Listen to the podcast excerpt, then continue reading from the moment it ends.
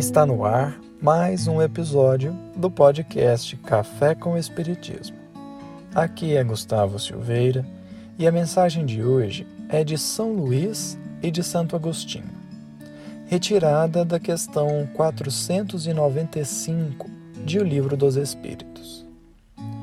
Poderá dar-se que o espírito protetor abandone o seu protegido por se lhe mostrar este rebelde aos conselhos? Afasta-se quando vê que seus conselhos são inúteis e que mais forte é, no seu protegido, a decisão de submeter-se à influência dos espíritos inferiores. Mas não o abandona completamente e sempre se faz ouvir. É então o homem quem tapa os ouvidos. O protetor volta desde que este o chame. É uma doutrina esta dos anjos guardiães, que, pelo seu encanto e doçura, deverá converter os mais incrédulos. Não vos parece grandemente consoladora a ideia de terdes sempre junto de vós seres que vos são superiores, prontos sempre a vos aconselhar e amparar, a vos ajudar na ascensão da abrupta montanha do bem, mais sinceros e dedicados amigos do que todos os que mais intimamente se vos liguem na terra? Eles se acham ao vosso lado por ordem de Deus.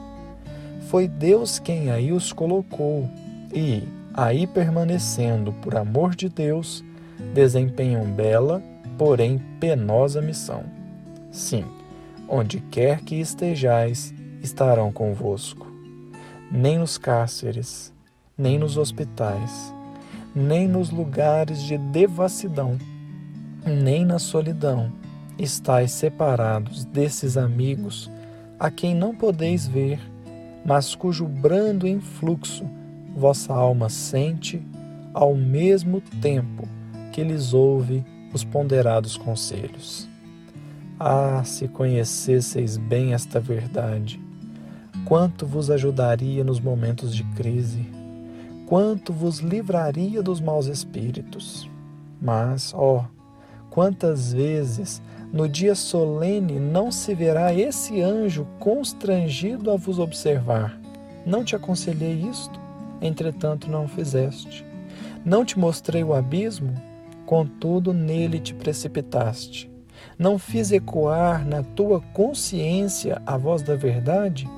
Preferiste, no entanto, seguir os conselhos da mentira.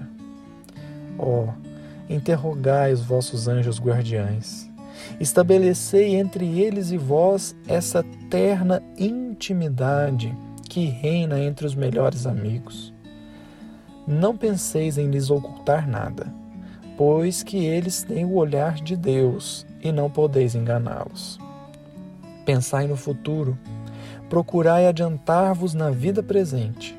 Assim fazendo, encurtareis vossas provas e mais felizes tornareis as vossas existências. Vamos, homens, coragem de uma vez por todas, lançai para longe todos os preconceitos e ideias preconcebidas. Entrai na nova senda que diante dos passos se vos abre.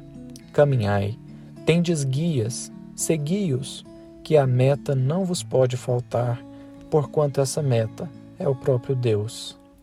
Aos que considerem impossível que espíritos verdadeiramente elevados se consagrem à tarefa tão laboriosa e de todos os instantes, diremos que nós vos influenciamos as almas, estando embora muitos milhões de léguas distantes de vós. O espaço, para nós, nada é, e não obstante viver em outro mundo, os nossos espíritos conservam suas ligações com os vossos gozamos de qualidades que não podeis compreender, mas ficais certos de que Deus não impôs tarefa superior às nossas forças e de que não vos deixou sós na terra, sem amigos e sem amparo. Cada anjo de guarda tem o seu protegido, pelo qual vela como o pai pelo filho.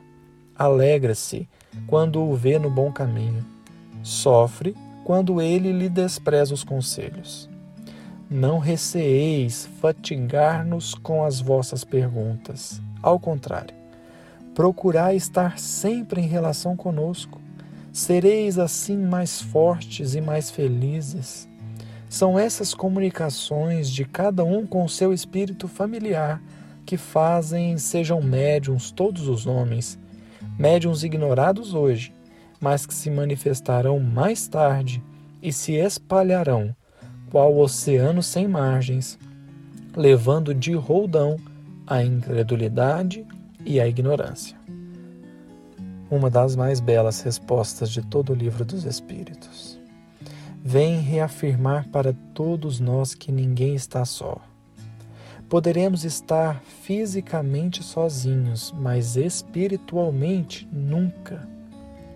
Quão consolador será quando aprendermos a sentir a presença desses espíritos que só querem o nosso bem.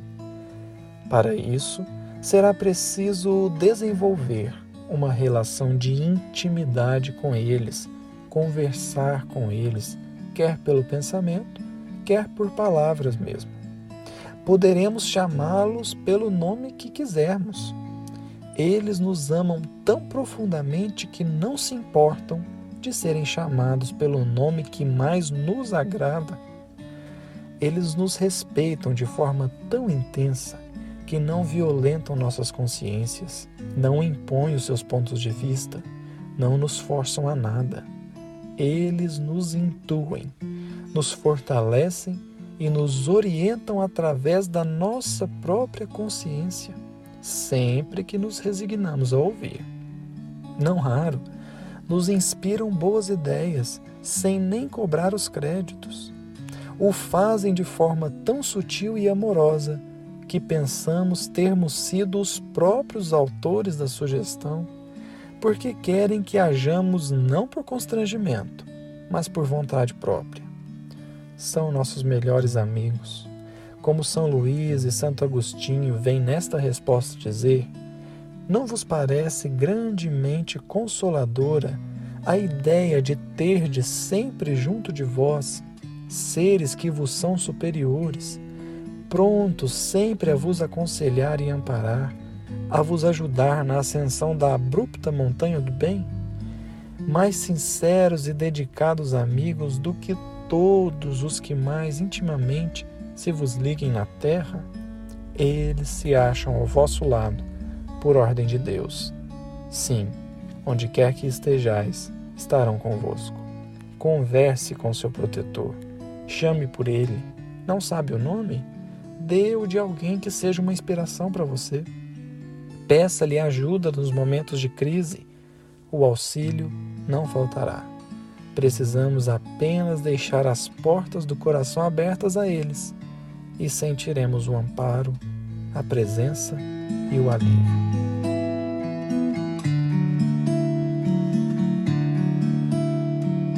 thank